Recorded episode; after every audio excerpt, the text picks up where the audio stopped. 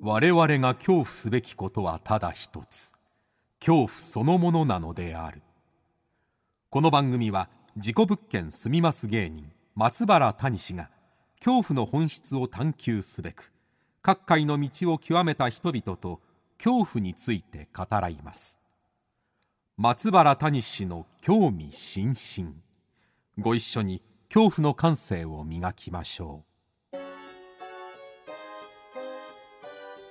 こんばんは松原谷史です今夜の対談相手はオカルトコレクター田中俊之さんです1978年兵庫県生まれ幼少期から怪奇なものに興味を持ちさまざまな曰く付きの呪物を収集2013年の稲川淳二の怪談グランプリでは初登場にしてチャンピオンに以降怪談コンテストやオカルト番組に欠かせない存在の一人となりましたまた最近では怪談師の下駄花尾さんと共に YouTube チャンネルを開設するなど多岐にわたる活動をされています、えーそんな田中俊之さんとの、えー対談をお聞きいただくのですが結構幼少期に犬に取りつかれた話が 細かく喋ってくれておりますのでね、えーまあでもそれもあって今の田中俊之を、えー、かたどっているのかなというのがよくわかる内容だと思いますそしてこのインタビュー受けてるインタビューしてるのがまさにリアルタイムでというかこの収録のリアルタイム上である場所にいると なぜかある場所にいるというのがなんでそこにいるのかっていうのもこのインタビューを聞いていただいたらあそういうことかってなると思いますんでリアルタイムで田中俊之がオカルトコレクターとして現在進行中というのがすごいわかる内容となっておりますそれではお聞きくださいどうぞ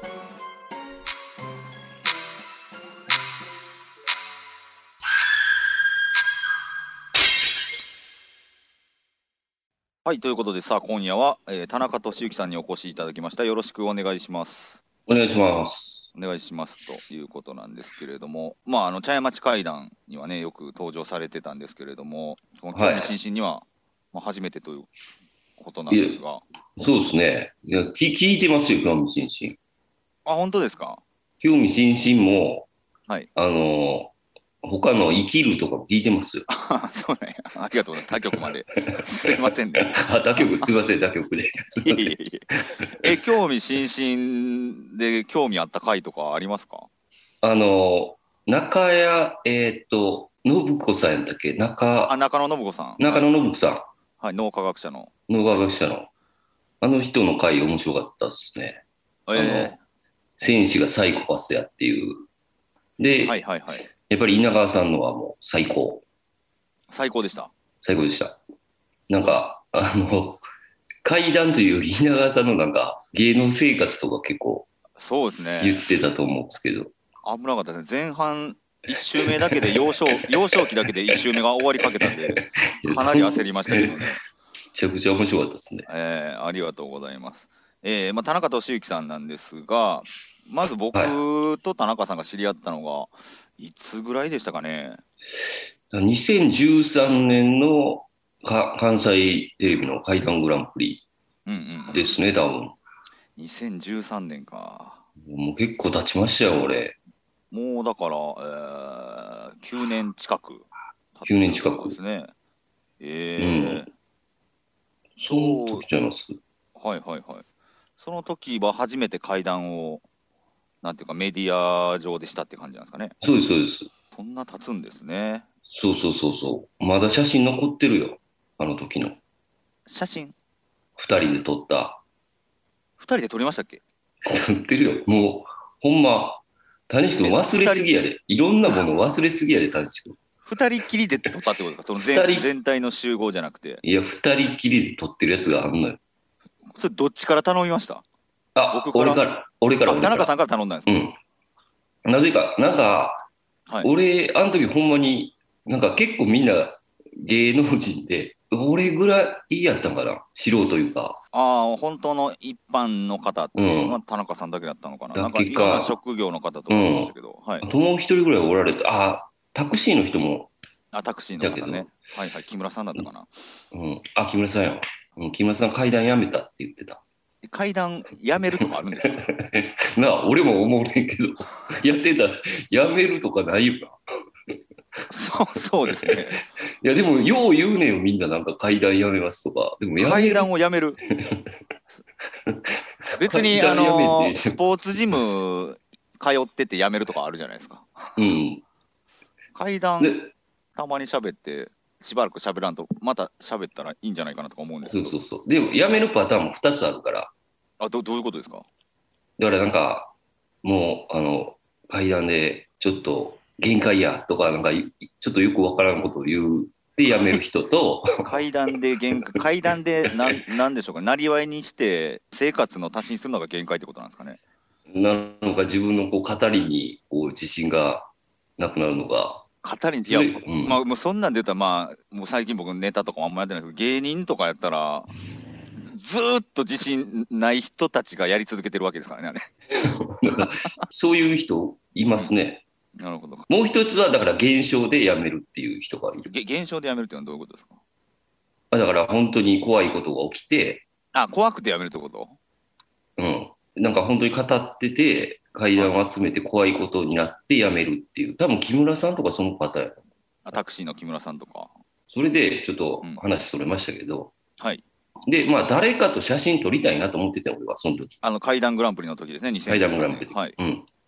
で、でも、うんあ、なんか、言いにくいなと思ってたら、廊下に、廊下で、谷志君が一人でおったから、 僕一人でいました。一人でおったから、僕、まあ、一肩書き的には事務所所属の芸人ですけど、ああいうの苦手、あの、緊張するんですよ。もう楽屋じゃなくて、廊下におった、おった廊ん下にいましで、た。はい。で、声かけて、あの、写真撮らせてもらいましたね。あ、そうでしたっけあ、全然覚えてないわ。もう結構二人とも肌ツルツルでした、まだ。あ、じゃあ、年取ったんですね、ほんなら。いましたね。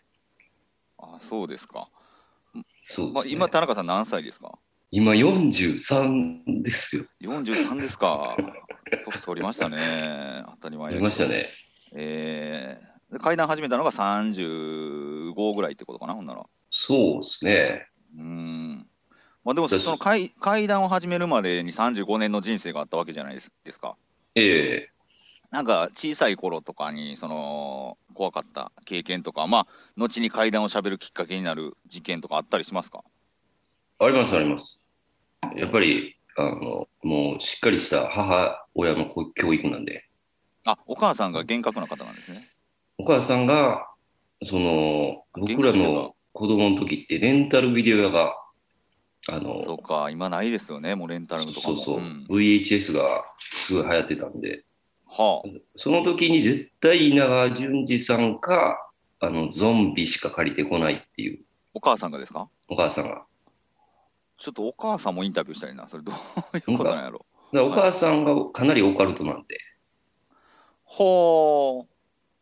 おばあちゃんはどうですかおばあちゃんはね、あの、なんか怪談話は語ってくれましたけどねあ、おばあちゃんも怪談話、やっぱうん怪談が好きな家系なんですかね。そうですね、あの女性が。えーうんあお父さんとかおじいちゃんはそうじゃない。お父さんはもう大嫌いですね。あ、お父さん大嫌いなんですね、はい逆に。何を言うとるんだっていう感じでしああ、でもお母さんの影響がすごい大きいと。ょ。大きいですね。ああ、まあ、そんな中で、まあ、怖かった話とか体験ありますかえー、まあ僕は小学校3年ぐらいまでずっと、あの、死んだ飼い犬に取りつかれてたんで、 死んだ飼い犬に取りつかれてた。ししかも自分の飼い犬じゃなくて、誰の、誰かの飼い犬あ誰かの飼い犬に取りつかれてたんですか田中さん取がりつかれてんで、そう、小学校3年生まで、すごい定期的にあんねよ。定期取的りに取りつかれることがですか取りつかれることが。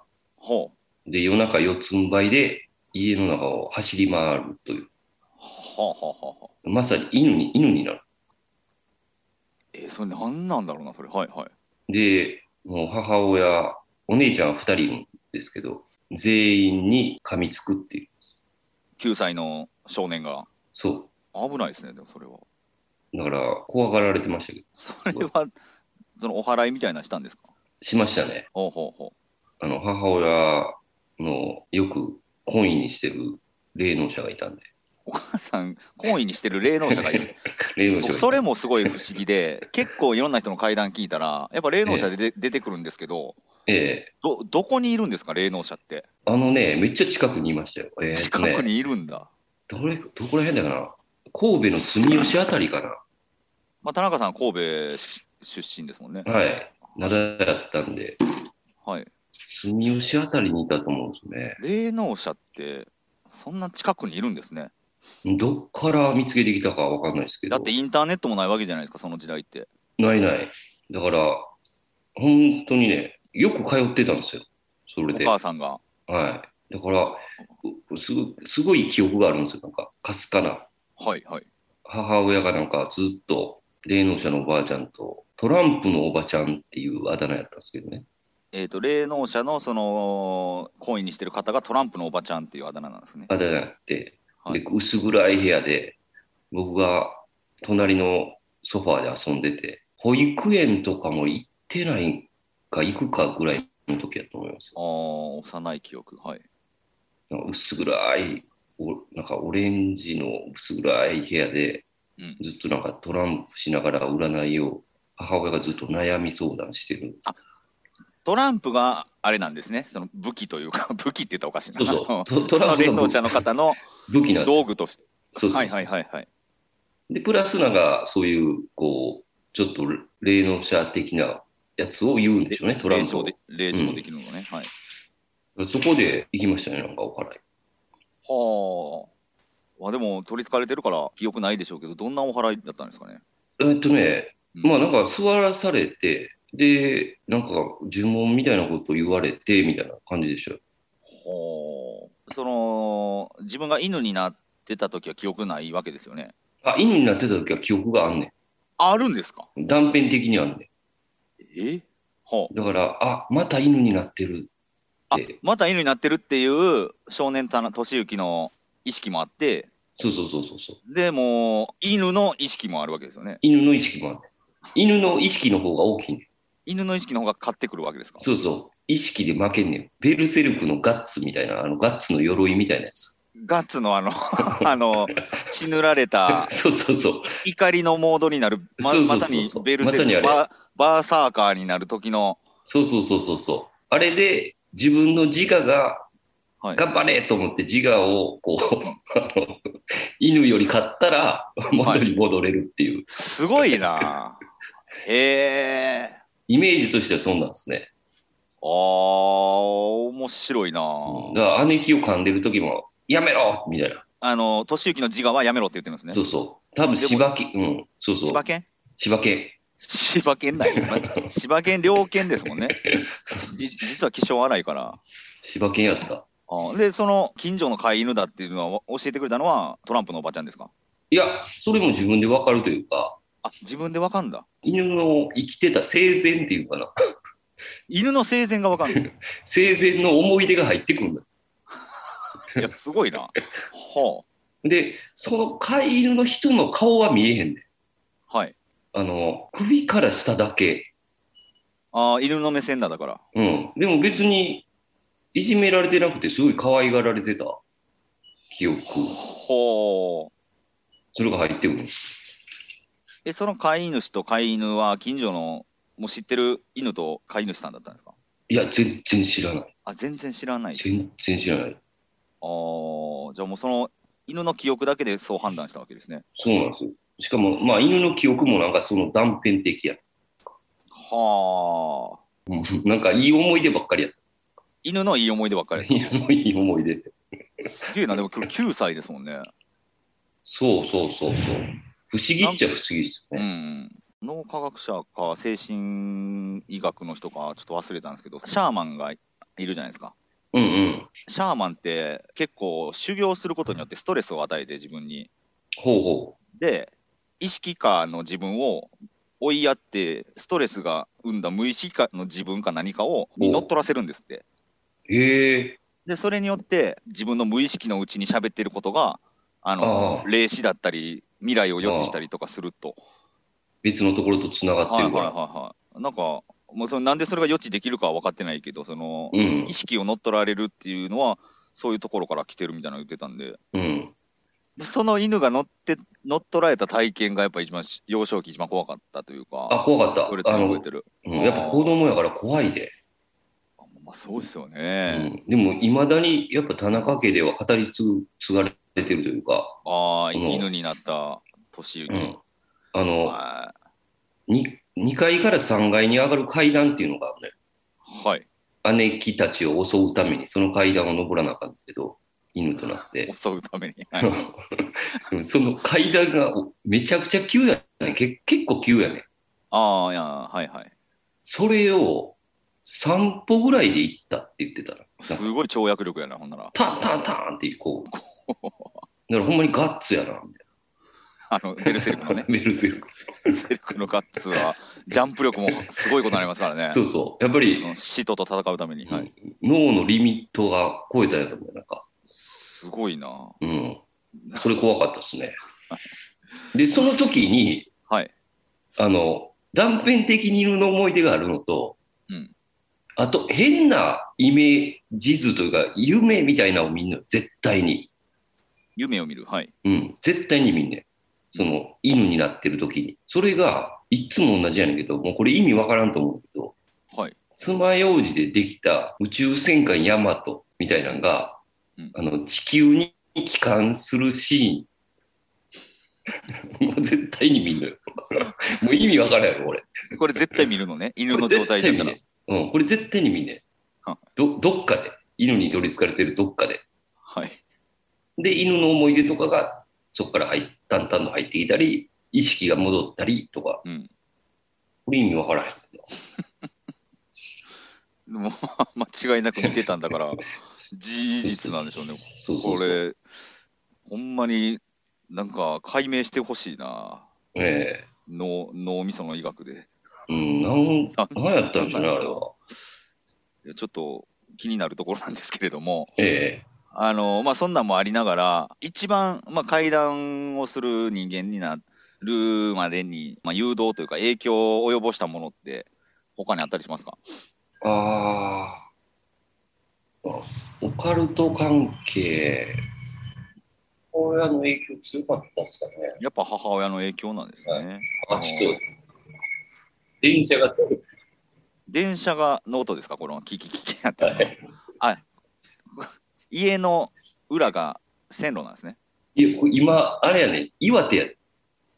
岩手いるんですか、今 岩手の陸中神崎っていうめちゃくちゃ田舎やねん。なんでそんなとこいるんですかあの、お白様あがこーの辺おって、神様そうそうそうそう、それを魂入れに入れてくれる人おるからそこ行こうと思って。 お白様に魂を入れに、岩手に行ってる。そうそうそう。めっちゃくちゃ田舎の駅やねん、こはこ。あ、これ誰もおらへん。ちょっともう今、ね、何も別にオカルトへの知識とかない人が今聞いても意味がわからないと思うんですけれども、ちょっと簡単に説明してもらっていいですか、そのまずおしら様は何ですかお白様は、あの、東北でこう幅広く信仰されてる民間信仰。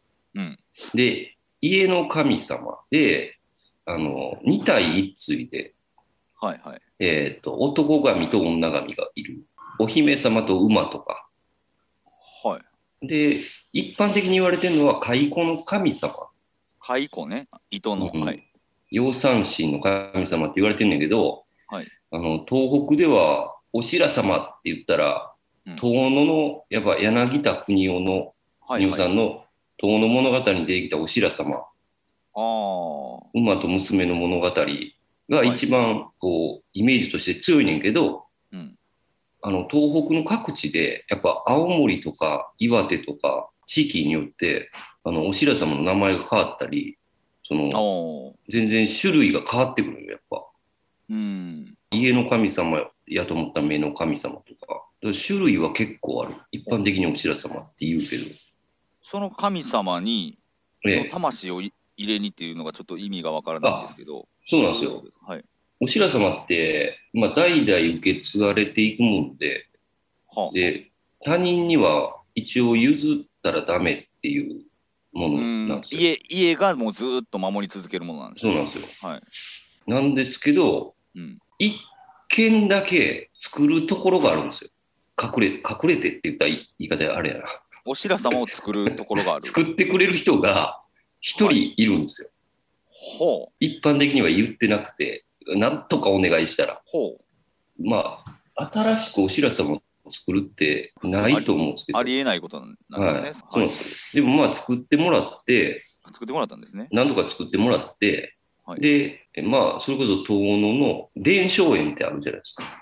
はいはいはい。伝承園、お知らせも戦隊飾ってるんですけど、はいはいはい。今もう時代的にみんな、えっと手放すのが多いんですけど、まあ、過疎化が進むのともね、い、ろいろありますよね。で、それで2月16日が、お白様の命日って言われてて、え一ー、応、まあ、それも各地で違うんですけどね。うんで、伝承園に、で、その、お白様の祈願祭みたいなのがあったんで、お白遊ばせっていうのが、はいそこに参加しようと思ったんですよ。はい。僕の新しいお白様を持って行こうとしたら、きそれで、そこに僕のお白様も参加させていいですかって聞いたら、うんああなたのは魂が入ってますかって言われて、すごい、わかるんだ、それ。はい。うん。まあ、新しく作ったって言ったら、言あ、言ったから。はいはい。で、いや、入ってないと思いますって言って、うんそれじゃあ参加できませんって言われて、ああ、残念。ほんじゃあ魂入れに行かなと 思って、で、なんとか探して、なんとか探して、魂入れてくれる人が見つかったんですか、そうなんですよ。後ろ警備員通ってましたけど、大丈夫です。 そうなんですよ。だ大丈夫です。はいはい。これ幽霊ちゃいますよね。やっちゃいます。で、魂を入れに、今、は岩手まで来てるということですね。い。はい。でもね、あの、結構怖かったですよ。ほあの、岩手だと、うあんの、盲信の巫女、盲信の巫女。はい。目が見えない巫女さはいはん。えっ、とね、岩手では拝み様って言われるんですけど、い。拝様、はい。その人たちが、お白様の魂を入れてくれるんですよ。あ、その方は目が見えないか方なんですかそのお巫女さんは。そうなんですよ。そういうコミュニティグルグループがあっいたて。、いた子さんみたいですね。あ、そうです、そうです。いへーえっ、と、南部になると、拝み様っていうみたいです。ほうほうほうほで、また別に、ここから、また離れると、流行り様って言ったり、名前が変わるんですよ。う。あなるほどね。はいはい。で、その人らが一応、こう、何人か集まって、全員目が見えない人たちの集まりなんですけど、ええはい。でその人たちに入れてもらおうと思ったんですけど、うん。最後の一人がこの前引退してしまって、ああ、そうなもんうですよ、お神様がもう、い絶ないん滅ですよしちゃったってことですか絶滅しましたね。はははは どうするんですかもしかしたらインディーでやってる人もいるかもしれないけど。インディーって。 実は公式ではないけど、うん。あの続け続いてますよっていう方そがういそうるかもしれないのをそう探しに来てるってことなんですね。で、一人だけ見つけて、すごいね。よう見つけれるな。はい。うんででも、まあその人は別に目が見えてる、えっと、お寺の人なんですけど、あーでも、あの、覚悟ありますかって言われて、覚悟。はい。あえ、どういう覚悟ですかって言ったら、そんな一台で終わらすとかありえないって言われて、おおずっと二台、三台、ずっと続く、続ける、あの、祀っていく覚悟があるんやったら来てください。はあ。だから、えー結婚もしてないしな、と思いながら。本当ですね。まあ、子供をね、作るか、養子を取るか、そのしていかないと。うん、まあ、姉貴とか結婚してるんで、お姉ちゃんあのあ、そ子っち供譲にるかとか。あなるほどな。 覚悟ありますって言って。まあその、おいやめいや、子供たちの覚悟を度外視 した、のがいいした。 で僕が死ぬときは、そのメイに、もあう、これを何代も祭り上げるのじゃって言って死のうかな。あー、そうですね。迷惑ですけどね。だから結構怖いんが、それ、手放したらたたられるんですよ。怖いな。どんなたたりがあるんですかえっ、とね、よく言われるのが、うんあの、顎が曲がる。あ、顎、というか口が曲がる。口が曲がるたたり。いやいやな、あとはまあ、没落するっていうやつでしょうね、多まあ不幸になっていくってことですか分ね。ね。はあ、いや、ちょっとそんな、勝手に安、 安、勝手に自分一人が覚悟はあるせいで、親族たちに迷惑、めちゃくちゃかかってるじゃないですか。田中家がもう全て没落するかもしれない。勝手にお白様作って、勝手に魂入れて覚悟ありますか言われて。勝手に覚悟あります偉いっ話てや。な。偉い話やな。そうなんですよそれで岩手まで。なるほどな。はい。まあでもこのお白様以外にも、たくさん呪物を集めてるじゃないですか、オカルトコレクターとして。はいはい。これ、なんで呪物を集めようと思ったんですかいや、そうなんですよ。これ、もともとほんまにオカルトコレクターっていう名前もいい名前つけてくれたんですけど、はい。これも2013年なんですよね。つけあてくれたあ、のが。はいはいはい。だから怪談グランプリで、あの制作会社の元気な事務所さんがつけてくれたんですよ。ほうほうほうそれに僕が乗っかったっていう形なんですけど、ああ、だからまあ、えー、僕も別に自分から自己物件住みます芸人でもないから、ああ、そ先に枠をなんか決めてもらって、う、そうそうそうそそれに準じてというか、う、そあーう。で、なんかオカルトコレクターって言ってたら、はい結構みんなが呪いのものとか曰くものをくれるようになって、あー、で、それでもまあ、集めるっていう感じじゃなかったんですけど、はい。あの、まあ、大志くも人形持ってるん何をで持ってすまけすど、はい。あの、えーっと、あの、松竹のお人形さん、はい、みゆきちゃんね。みゆきちゃん、みゆきちゃんみたいなうん、チャーミーっていう人形を僕はもらったんですよ。はいはい。あの、女の子の人形。赤ちゃん人形ですかね。はい。なんか、チャーミー手に入れてから、あの、なんかコレクター魂にこう、火がついていくようになりましたね。なんか、そう、チャーミーはどんな人形でしたっけどういう呪物え、チャーミーはね、えっと、滋賀県の介護施設で、あの、いつからか現れた謎の人形やねんけど、いつからか現 れた誰が持ってきたか分かんない人形。わかんない。でも、まあ、すごい見た目がボロボロで、えっと、汚れているのにもかかわらず、その利用者さんたちが、そのおじいちゃんおばあちゃんが可愛がる人が出てくるんですよ。うんで、そのチャーミー人形を可愛がると、もうみるみるうちにこう体調悪くなってあ、おじいちゃんおばあちゃんが。はい。死ん死んでいくっていう。可愛がったら死ぬっていう、可愛かったら死ぬ人形うをん、すごいシンプルなはい人形を気持ち悪いからということで、これはこのうん介護施設に置いとくのは縁起が悪いっていうことでうん、オカルトコレクターがいるっていうことで、あのあの人に預けようっていうことで来たんですよ。おーで、それを、まあ、えー自分が預かるようになってから、まあ、本格的にオカルトコレクションが増えていったということですね。そうですね、なんか、なんかお面白いなと思いまし思ってきましたね。面白い。うん。なんでこんな嫌われてんのやろうと思いながら、人形あが。呪物、いわく付きの人形たちが。うん。ほー。嫌われてる理由を知りたい。そうなんですよ。めっちゃ嫌われてたから。へー。なるほどな。うはんで、どこ連れてっても嫌われてるから。あはあはあ。なんか優しいですね、それ。はそうですね。だから、もう、逆にいっぱい連れて行きましたね、どどこにでも。あ。はあ。いや、ちょっと、この続き、またちょっと来週聞かせてもらいたいと思うんですけれども。もう時間ですね。はい。なるほどな、呪物を集める理由が、そういうところにもあったんですね。えちょっと来週、また呪物のこともそうなんですけれども、他にも最近の出来事とかはい。聞いていきたいと思いますので、えー来週も田中さん、よろしくお願いします。はい。よろしくお願いします。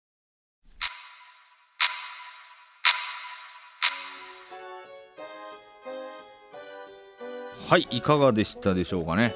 なかなか一個一個のエピソードが結構盛りだくさんですので、オカルトコレクターになってからの話がまたちょっと来週の内容になってしまうんですけれども、まあ、いいですよね、その、いわくつきの呪物をなぜ嫌われているのかが気になって、えー集めているっていう部分が、なんか僕はすごい優しさに直結するのかなとかなんか思ったりしたんですけれどもね皆さんはいかがでしたでしょうかさあこの続きは来週お届けします恐怖の感性を磨いてお待ちくださいということで松原大地の興味津々今宵はここまでです皆様どうかお元気でさようならあー爪楊枝でできた宇宙戦艦ヤマトが